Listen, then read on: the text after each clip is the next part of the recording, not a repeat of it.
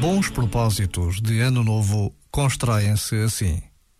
Primeiro, hei de reconhecer as minhas necessidades fundamentais. O que é que realmente é importante para mim?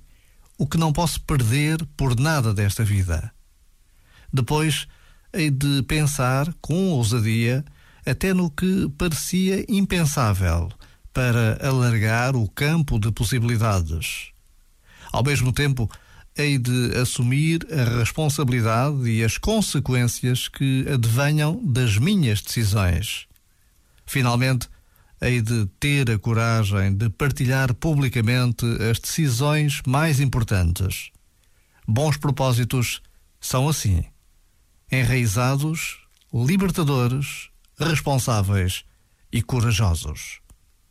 Já agora, vale a pena pensar nisto. Este momento está disponível em podcast no site e na app.